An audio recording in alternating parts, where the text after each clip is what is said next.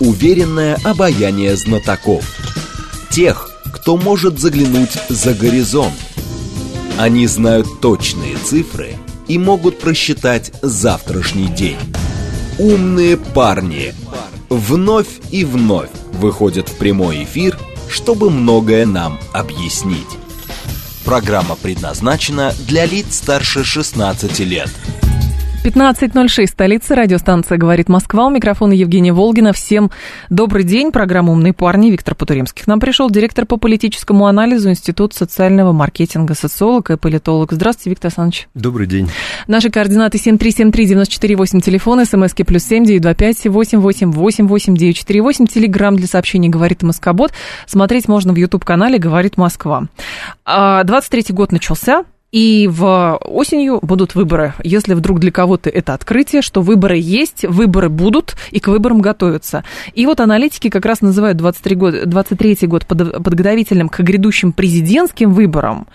И, ну, то есть горизонт планирования у нас довольно серьезный в текущие времена. Я правильно понимаю? Да, это такой достаточно серьезный вызов. А, ну, давайте зафиксируем, что у нас самый большой а, ЕДГ а, за большой а, избирательный цикл перед выборами президента. У нас а, большое количество губернаторских выборов, включая выборы а, в новых территориях, включая э, выборы, законодательное собрание.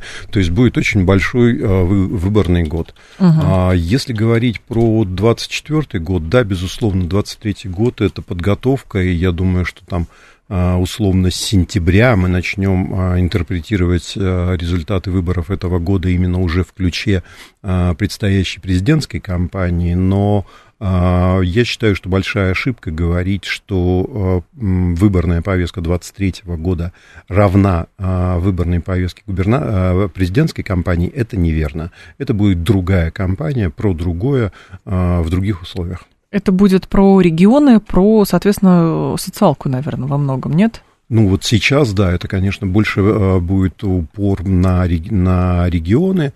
А, безусловно, а, партии будут пытаться откатать новые технологии, новые лица и э, постараются использовать а, этот год для подготовки к участию в президентской кампании, но не более. Не более. Многие ваши коллеги, я встречала такие высказывания, они а, сходятся во мнении, что сложно губернаторам в этом а, сезоне, в этом а, предвыборном цикле, потому что как бы, ну вот, если ты идешь не от партии власти, а, например, от системной оппозиционной партии, то как бы на фоне специальной военной операции, ну, очень сложно что-то противопоставлять потому что есть какие-то вещи, ну, ну, он же не может выйти и сказать, выберите меня, я там, не знаю, приложу силы к тому, чтобы там все это быстро прекратилось. Но как бы СВО все равно а, застилает собой остальные все жизненные пласты в государстве, нет? А, соглашусь, но а, соглашусь, но отчасти. Значит, а, безусловно, основная повестка, которая остается, тема общественно-политической повестки, это тема, связанная с СВО. Угу. Отдельно вытекающая из этого тема – это поддержка а, мобилизованных добровольцев, семей. И в этом смысле это стало вот буквально критерием оценки работы власти на всех уровнях. Насколько власть выполняет взятые на себя обязательства, насколько это является достаточным, насколько это эффективно.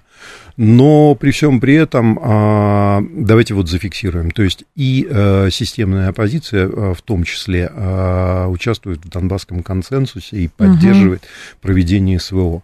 И это означает, что ну, там странно ожидать от, там, не знаю, справедливой России, КПРФ... Выпадов каких-то, да?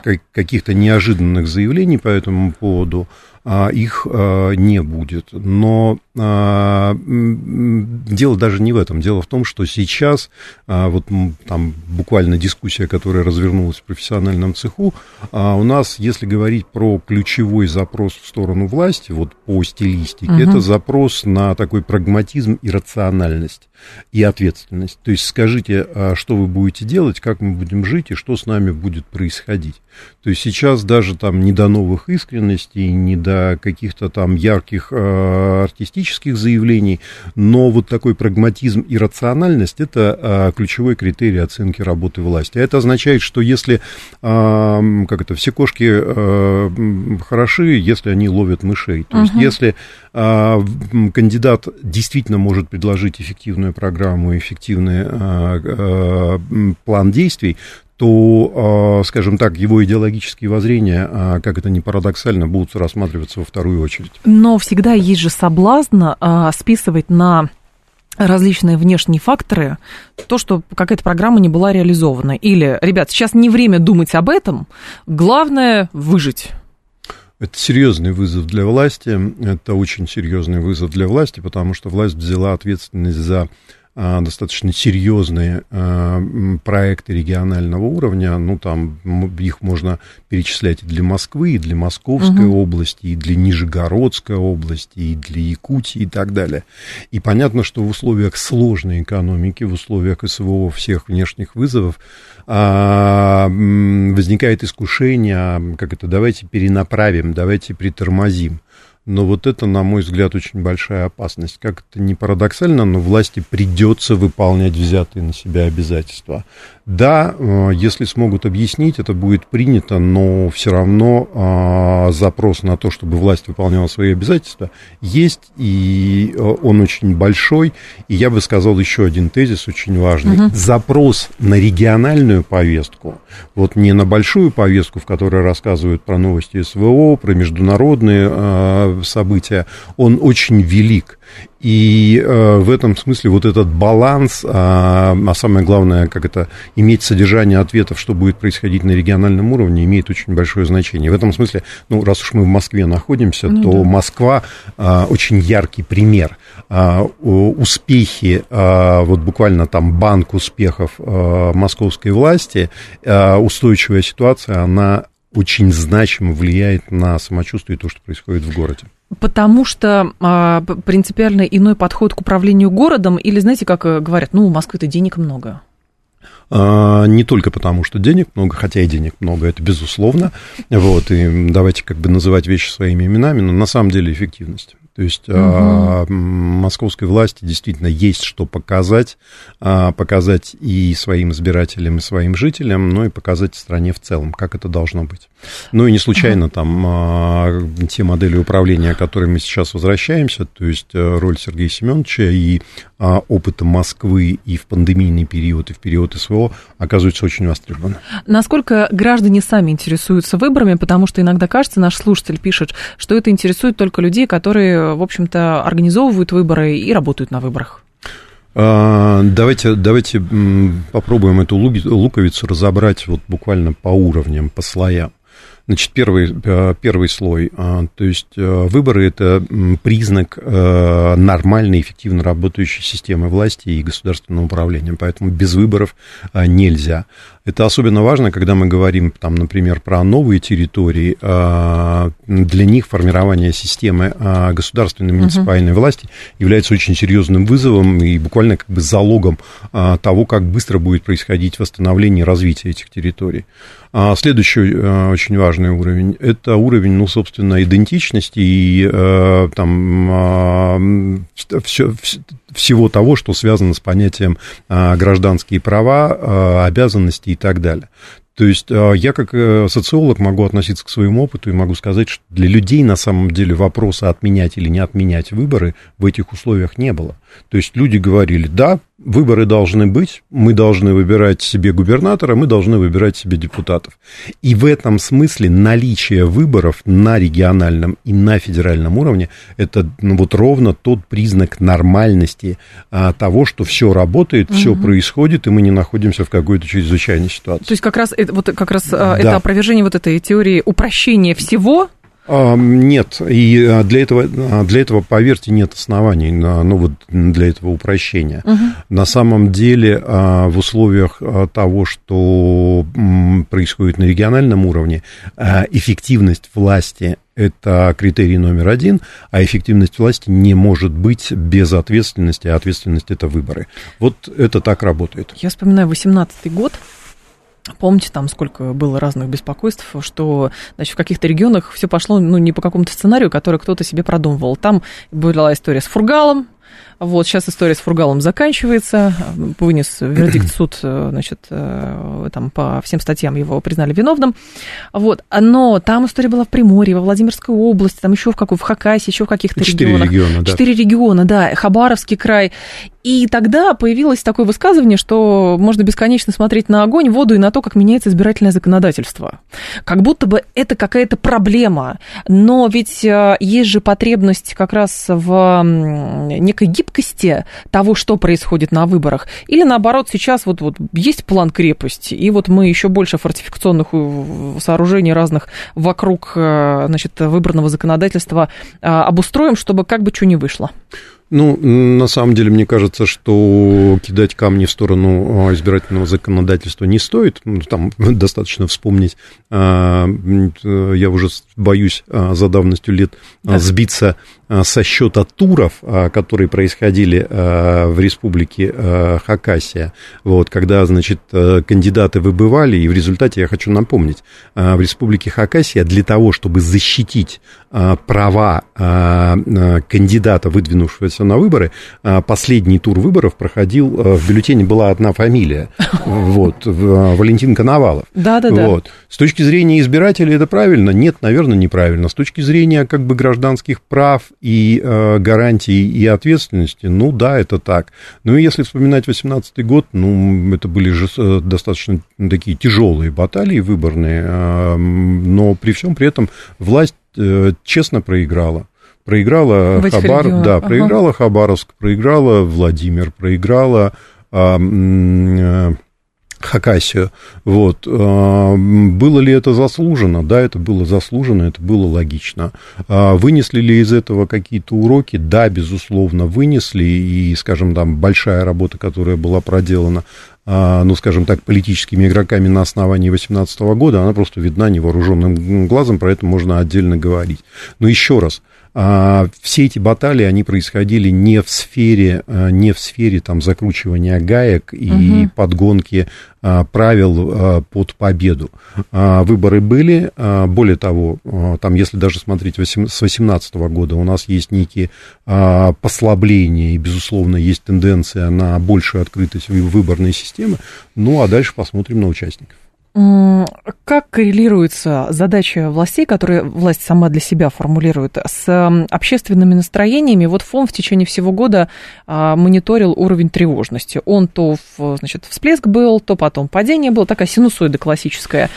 Как это, насколько это серьезно принимается во внимание? А, это, безусловно, принимается во внимание, и на самом деле 22 год уже как бы там в профессиональном а, сообществе, в экспертном а, получил даже уже собственное наименование «Год страха». Вот это вот фон эмоционального настроения, он имеет очень большое значение. Если мы посмотрим вот сейчас системно на работу правительства и региональной власти, мы обнаружим, что на самом деле ключевым направлением являлась социалка. Угу. Вот. А, в этом смысле поддержание качества жизни, поддержание уровня жизни, помощь а, прежде всего а, семье и тем, кто в этом нуждается, это было основным приоритетом власти. А, это, безусловно, связано с тем социальным самочувствием и с тем, что происходило в течение года. При этом, ну, а, понятно, что это не просто как бы а, помочь, когда эта помощь нужна, но в том числе это и ну, такое очень символическое действие, что, несмотря ни на что, для нас основным приоритетом является качество жизни людей. Вот мы это делаем, как говорит президент. Вот угу. власть этим занималась. А, насколько все-таки, с вашей точки зрения, име, играет серьезную роль, например, информационное сопровождение всего того, что происходит внутри России и снаружи, с учетом как раз влияния или там возможности купировать вот эти вот тревожные настроения. Ну, то есть люди верят тому, что им транслируют посредством массовой информации, или люди говорят, слушайте, там как-то люди своей жизнью живут, там политологи, комментаторы и прочее. Я прихожу в магазин, или я прихожу еще куда-то, я говорю с соседям, там совсем все по-другому, и мы разошлись по разным странам.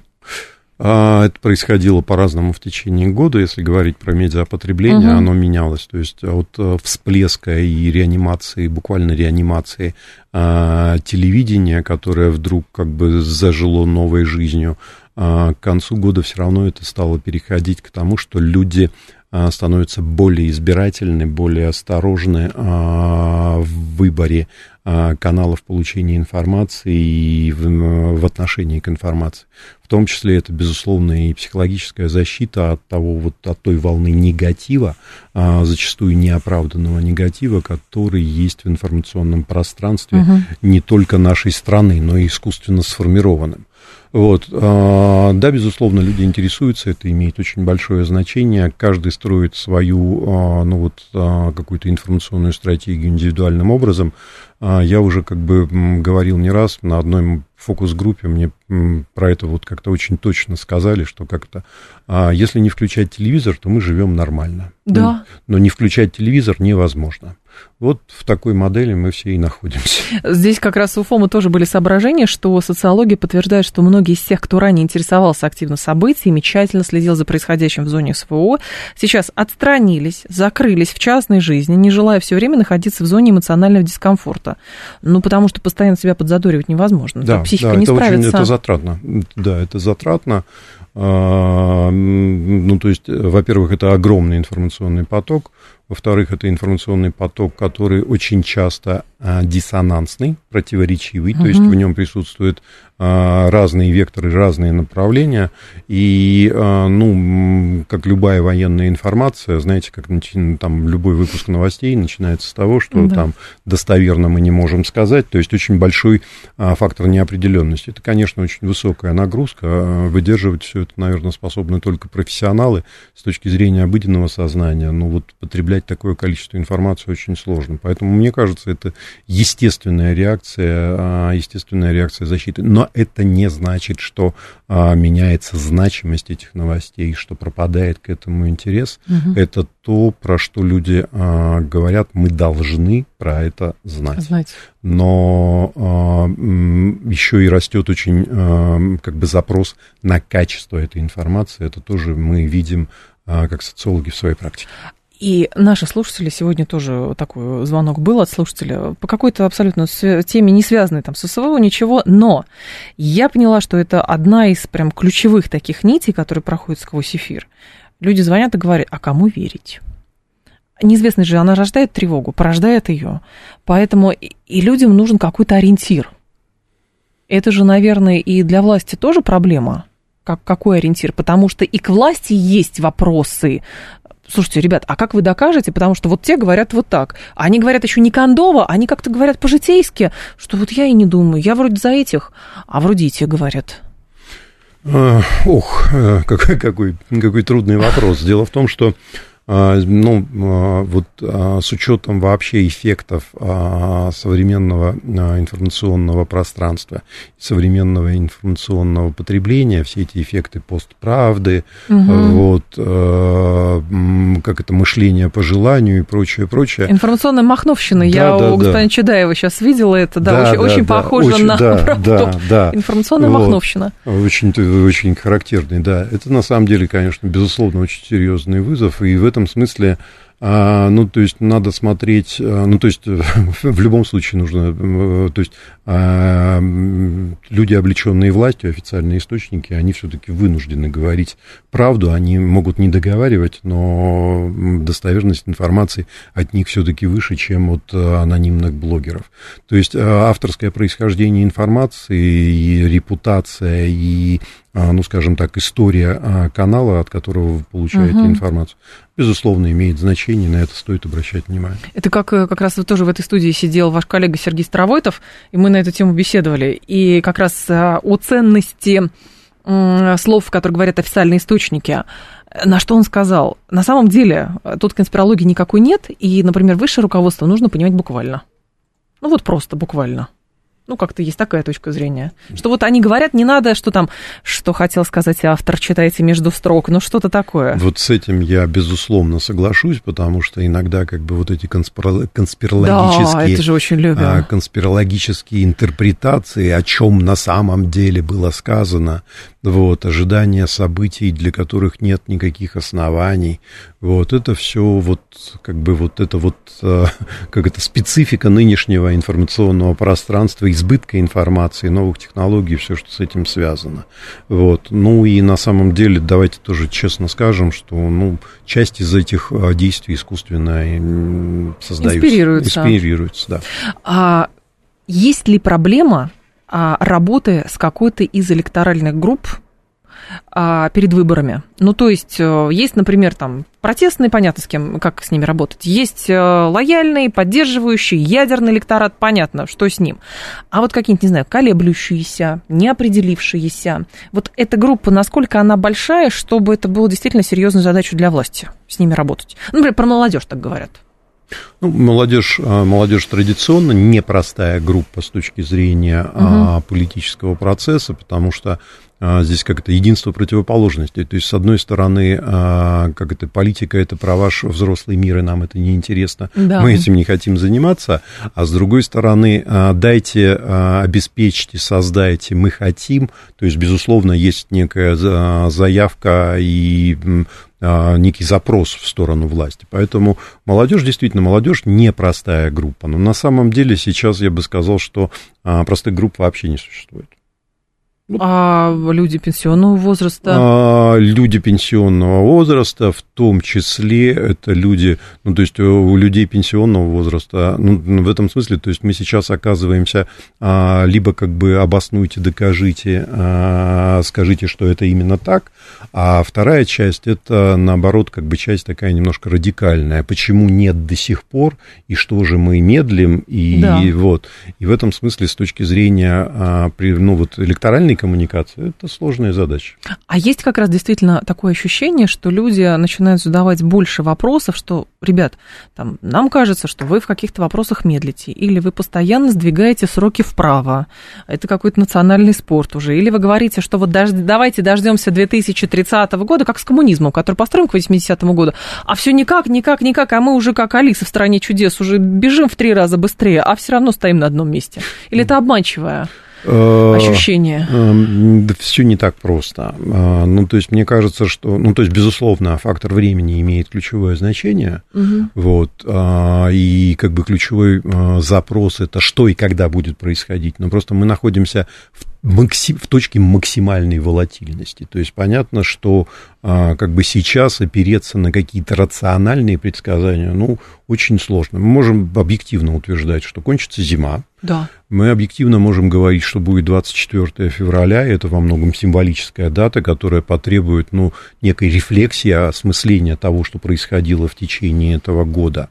Но, как это, а, весна, там, весенняя повестка, в том числе и с э, военной точки зрения. Угу. Но это я оставлю как бы экспертам а, а, военным, пусть они про это говорят. Ну, то есть, безусловно, будет происходить какая-то перезагрузка. Но к чему? Я боюсь, что даже вот вся эта работа, она по-прежнему будет э, оставлять вопрос, а, что, как, когда будет происходить. Очень высокая неопределенность, и сейчас вот каких-то признаков, что вот есть некая там а, как это, как Кастанеды, точка сборки, угу, вот угу. Не, не, некая такая вот а, какие-то кристаллизация, да, какая-то, какая-то кристаллизация, рациональные основания. Вот сейчас их пока не видно ни, ни с той, ни с другой стороны. Наш слушатель говорит, воинственное отношение большинства к альтернативной точке зрения по любому вопросу. Это тревожный знак для общества. Почему мы такие максималисты? Ну, э, во-первых, это нормально. Вот. А в тех условиях, в которых мы находимся, это нормально. Но, с другой стороны, это, конечно, не может не, может не беспокоить, потому что, ну, скажем так, а, радикальность нашего дискурса и неготовность слышать аргументы, она, на мой взгляд, не способствует и а, скажем так, нормализации социального самочувствия внутри общества, а самое главное, ну, на мой взгляд, это влияет и на то, что мы не очень качественно обсуждаем пути выхода из кризисной ситуации. Виктор Путуремский с нами, директор по политическому анализу Института социального маркетинга и социолог и политолог. Информационный выпуск, потом продолжим. Уверенное обаяние знатоков. Тех, кто может заглянуть за горизонт. Они знают точные цифры – и могут просчитать завтрашний день. Умные парни. 15.36, столица, радиостанция «Говорит Москва». Продолжаем. Виктор Потуремский сегодня наш умный парень, директор по политическому анализу Института социального маркетинга, социолог и политолог. Виктор Александрович, судьба релакантов. Почему продолжаются споры? Сейчас они на этой неделе поприутихли, но месяц прям был интенсивный. Одни говорят карать и пороть, лишить всего. А, значит, другие говорят, да отстаньте вы от людей, кто-то уже тихонечко вернулся, деньги закончились. Третьи продолжают на Россию работать просто потому, что офис вывезли за границу. Оставьте их, бога ради. А почему есть споры, как с ними поступить? Наказать, простить, забыть? Как вы это сами объясняете? Я как-то я не объясняю, я знаю. Вот. А, а, я считаю, а, я считаю, что дискуссия про релакантов во многом искусственная и надуманная. То есть Для это... политических этих пиарочков да, в СМИ, цитируемости. Да, да, то есть в этом смысле она нужна прежде всего политическому классу, кто в этом участвует как один из критериев людей а, это интересует а, значительно меньше, можно сказать, практически не интересует, но есть некие тонкости. То есть уехали и уехали, это их выбор. Угу. Вот, но те, кто уехал и делают критические заявления про страну людей, про то, что происходит, это не наши люди. Вот они подлежат а, какому-то наказанию и всему прочему, а все остальное это, собственно, выбор гражданина. И люди к этой теме, в общем, достаточно терпимы. Угу. Но, правда, я обращала внимание, как раз когда эту тему начинаем обсуждать, воинствующих, конечно, очень много. И мне кажется, это такие два, два явления. И здесь есть в отношении людей, которые остались и осуждают тех, кто уехал, и в отношении тех, кто уехал. И знаете как, ну, я же должен подтвердить свою как бы, правоту. Конечно, вот я правильно конечно, поступил. Да, да, да. Вот, у меня, да, у меня была, у меня на одной из фокус-групп а, респондентка мне а, социологу задавала вопрос, скажите, ведь я же правильно переживаю все происходящее? Вот. Я не столько как бы а, про эту ситуацию, сколько вообще про то, что у людей может возникать этот вопрос. Uh-huh. А как это все переживать? На самом деле, конечно, а, сопоставить события 22 года не с чем. Ну, то есть вот у нас нет социального опыта, а, с которым можно было бы сравнить все происходящее. Вот. И для людей, а, ну, вот некое, в том числе, моральное, а, рациональное обоснование того, что я делаю правильно, оно нужно. Угу. А, кто-то в силу там зрелости, опыта, самостоятельности, уж, простите, не избегу оценки в этом суждении, способен принять это решение для себя, кто-то ищет это вовне. Вот, собственно, вот так и строятся поведенческие стратегии в этих условиях. Но а, кажется, что в таком публичном поле многие пытаются рационализировать происходящее или предложить рационализацию происходящего через прошлое. Мы очень чтим сейчас с новой силой память о Великой Отечественной войне. А Путин принимает участие в памятных мероприятиях, посвященных 80-й годовщине победы в Сталинградской битве. У нас по-новому а, предлагают изучать историю, причем от мала до велика, чуть ли не от детского сада до аспирантуры. Ну, что-то такое. И вот эта рационализация через историю, насколько она эффективна, или это какая-то ловушка может быть? А, здесь, здесь грань. Да, у нас даже появится уже в следующем году учебник, если я ничего не путаю. Ну, Кравцов сказал, может быть, пока. А, может, может быть, быть, пока, да. Я, я, да, мне показалось, что уже прямо, прямо будет. Вот, я удивился скорости. А на это есть запрос. А, значит, насколько мы а, чурались а, слова идеология до 22 года, настолько даже а, люди, которые хотят, чтобы это не называлось идеологией, а называлось как-то по-другому. Нужен ориентир какой-то, да, да рамки? Да, да, безусловно. То есть все происходящее в 22 году, оно заставляет а, переосмыслить, собственно, идентичность и что а, является а, в хорошем смысле скрепами для российского общества. Поэтому вот эта работа, найти это в истории, найти это в настоящем, найти это в наших а, нормах, правилах, ценностях, как мы думаем, как мы действуем, эта работа видна невооруженным взглядом. Если посмотреть, если посмотреть там конец 22 года, я не припомню ни один год, в который было бы столько публикаций а, по поводу а, ценностей, по угу. поводу идеологии, по поводу идентичности российского общества. Это все не случайно. Но искать а, как раз ключик от этой а, двери, подбирать к этой двери в будущее через а, вот это прошлое, некоторые и через даже... историю тоже, Евгения, и через, и через историю и тоже. через историю тоже, но не истории единой... А то косплей какой-то получается. А, не истории единой а, можно построить идентичность, потому что, ну, вот есть, а, как это, а, ну, то есть наша история, это, безусловно, большое прошлое подтверждение, это, в конце концов, и мифы, и угу. легенды, и герои, и это очень важно, но при всем при этом а, идентичность это всегда ответ на вопрос, зачем мы собрались вместе. А этот вопрос направлен в будущее. Да, но согласитесь, опять же, под это дело есть риск стерилизовать историю настолько, что, в общем-то, ну, опять же, возникнут только мифы и легенды, а на этом как бы будущее-то не построить. Вот в чем дело. Вы понимаете, как это... Я могу а, ошибаться, просто я поэтому а, вас спрашиваю. Я как-то даже потерял, не то что слова, буквы потерял. Мне кажется, что, Простите. мне кажется, что вот когда вы задаете этот вопрос про, ну вот, а, избыточный, может быть, пафос, про избыточную серьезность и однозначность, это упрек а, ко всем.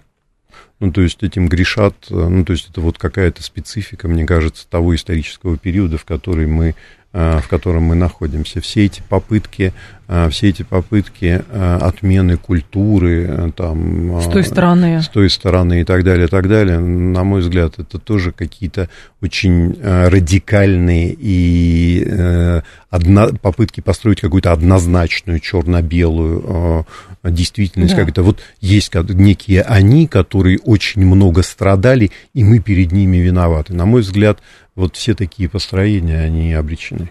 Угу. Но это же как хрестоматийный а, был пример с а, архипелагом ГУЛАГом, когда кто-то высказался, давайте уберем, хотя Путин сам был идеологом того, чтобы это вернули. И многие вот. написали, ребята, хватит бегать по кругу, запрещаем, потом вот. у нас это э, как вот. ее, настолько отстреливает назад, вот, это вот. пружина, что просто вот, будет вот, атас. Вот, вот, вот. Вот ровно про это речь. И в этом смысле, ну, то есть, а, давайте не путать, а, ну, то есть, а, как это, политехнологические проблемы политиков, как бы еще заявить о себе и что-то сделать. Да. Иногда нужно все-таки как-то, ну, вот, как-то контролировать. Но вот. почему слышно а, тогда?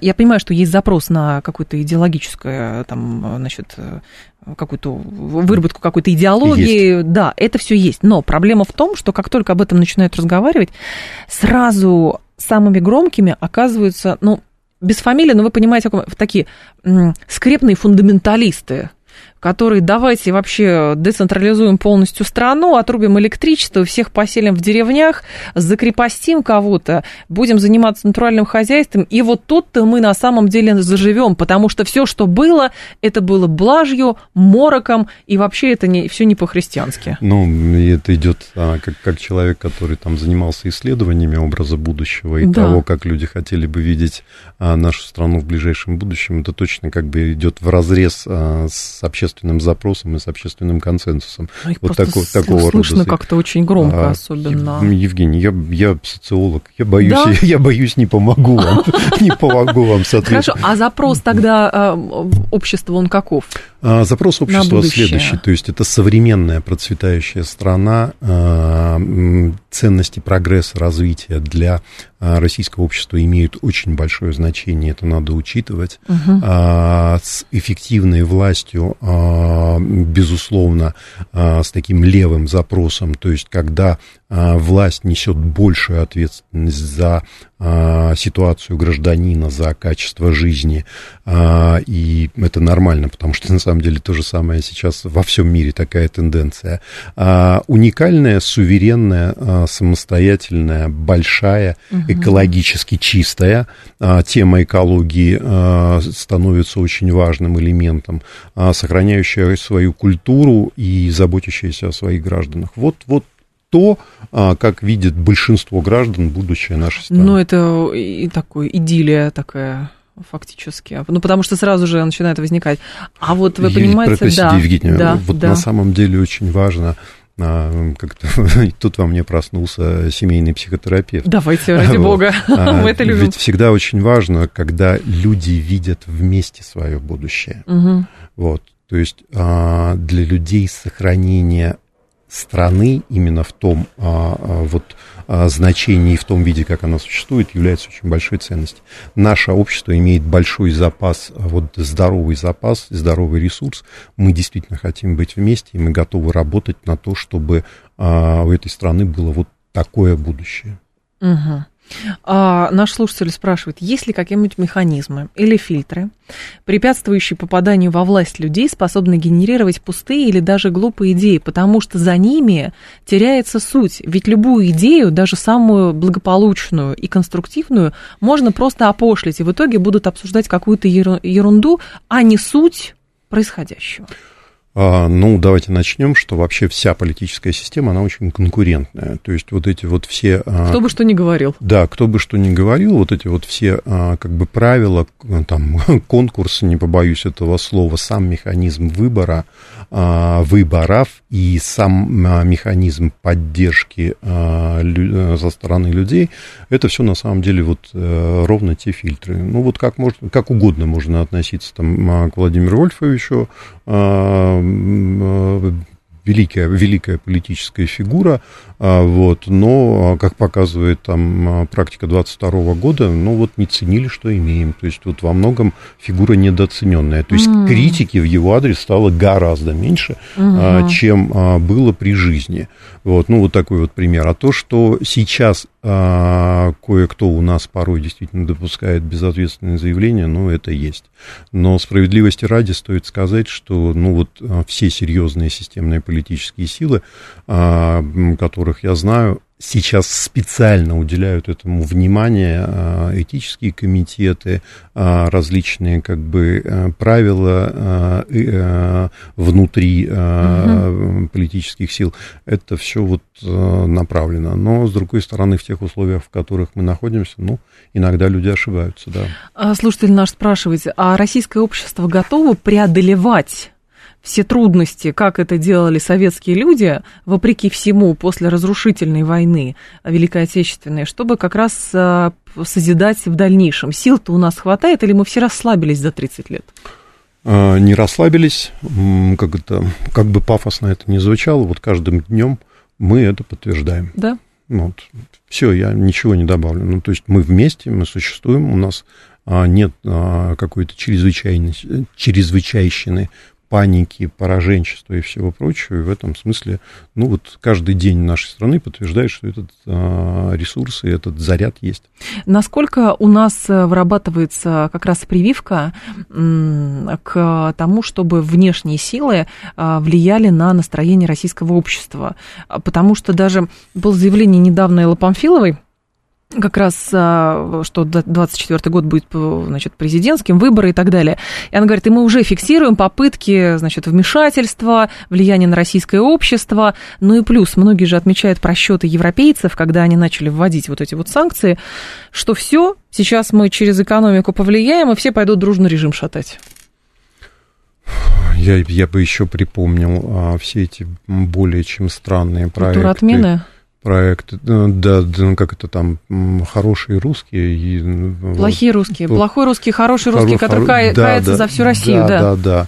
Вот, в этом смысле, ну... А... Определенная просто вот, ну, манипуляция была. Медиаманипуляция. Это, во-первых, а во-вторых, очень плохое понимание того, что происходит а, и как устроено внутри России. То есть в этом смысле я считаю, что, а, ну, скажем так, наши провластные каналы просто а, как-то должны, там, не знаю, отправить ящик вина, сказать спасибо. Вы, вы да. под, подтверждаете, вы подтверждаете, вот, потому что, ну, это как бы иногда выглядит просто нелепо. Вот. А, с другой стороны, да, а, безусловно, растет компетентность. А, мы видели, вот особенно когда началась СВО, вот тот шквал агрессивной пропаганды, угу. который обрушился, он, безусловно, играл на осознание того, что по внешнему периметру, периметру находятся враги, и, как это ни парадоксально, он скорее работал на, на формирование единства и осознание, что нам при, придется рассчитывать на себя и на свои внутренние силы.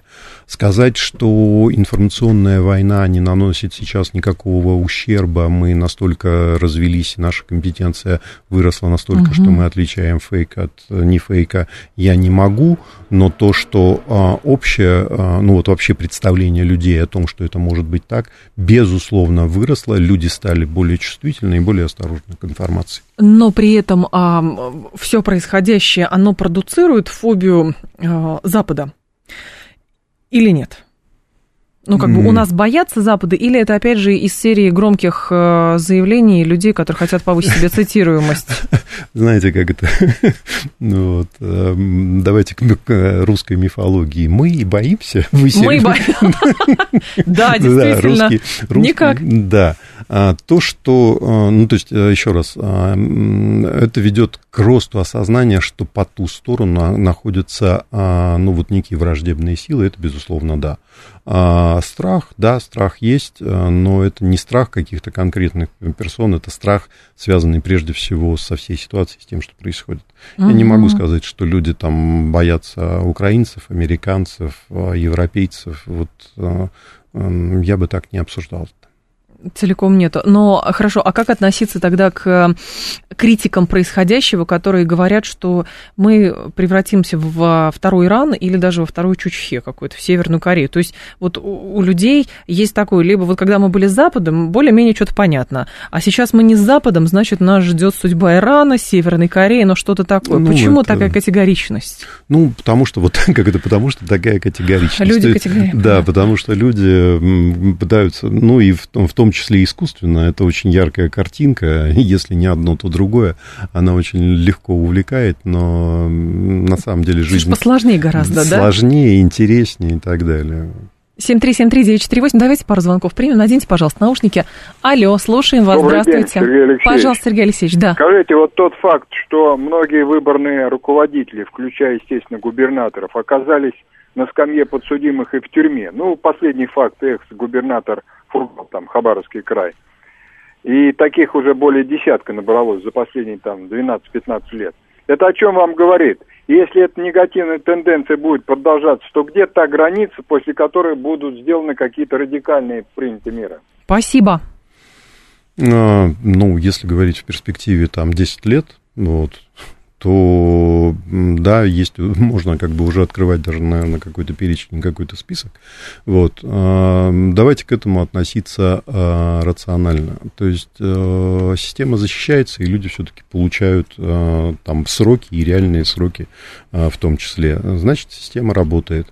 Вот. То, что люди, оказываясь на высоких должностях, могут пытаться использовать это в своих целях, ну, что ж, это такая природа людей. Вот, так бывает. Вот, но э, если посмотреть, э, если посмотреть э, на 22 год э, вот э, в логике работы губернаторского корпуса, то я бы отметил, что э, губернаторский корпус, то, что мы видим по социологии, э, показывает очень хорошие и устойчивые результаты. То есть я не могу привести примеры, когда, ну, скажем так, даже в каких-то очень сложных, там, например, приграничных э, территориях э, губернаторы не то что оказались несостоятельны, а как-то, ну, вот отработали на тройку. Вот, поэтому я бы относился к этому ровно так. А то, что сроки э, возникают, то, что власть про это открыто говорит, ну, это, скорее всего, в наших интересах как избирателей и граждан. То есть какой-то процесс все равно происходит, Конечно. и это не элемент а, такого просто, знаете, как а, канализации каких-то протестных настроений. А, ну, я имею в виду вот эти многочисленные коррупционные дела а, и прочее. А это на самом деле как бы, ну, то есть для власти здесь э, очень серьезный вызов. То есть э, как-то с точки зрения там пиара угу. э, хорошо бы, чтобы это было как-то так в тишине. Вот. Ну да. Вот. И то, что мы про это знаем, то, что мы это видим и как бы понимаем, чем это связано, вот особенно на региональном уровне, в тех э, регионах, где, скажем так, э, высшие должностные лица попали э, под санкции заслуженные, то это имеет очень большое значение. Но в то же время я сразу вспоминаю, когда про коррупцию речь идет, несколько вопросов от наших слушателей было. Я вспоминаю теорию Симона Кордонского, который вообще говорит, что коррупции нет, потому что она возможна в, в рынке, вот, а, соответственно, здесь есть некая рента а, чиновная. Поэтому мы, в принципе, неправильно определяем, что, что это такое и за что кого судят. Ух, я бы поспорил и с господином Кордонским, и еще там с рядом коллег, которые угу. пытаются, ну, скажем так, найти какие-то обоснования этому явлению. Мне кажется, что, а, точнее, я даже как-то давайте уйдем от меня, давайте будем говорить про наших граждан. Да. 22 год показывает, что у нас а, люди хотят нулевой толерантности к коррупции. Вот. А, это является в том числе маркером того, что власть работает эффективно. Поэтому давайте вот а, лучше оставаться в этой модели. Виктор Путуремский был с нами, директор по политическому анализу Институт социального маркетинга, социолог и политолог. Виктор Александрович, спасибо, ждем вас снова. Спасибо. Далее у нас рубрика, какая рубрика? Анатомия Москвы, потом новости, потом Юрий Буткин. До понедельника с вами прощаюсь. Всем хорошего вечера и хороших выходных.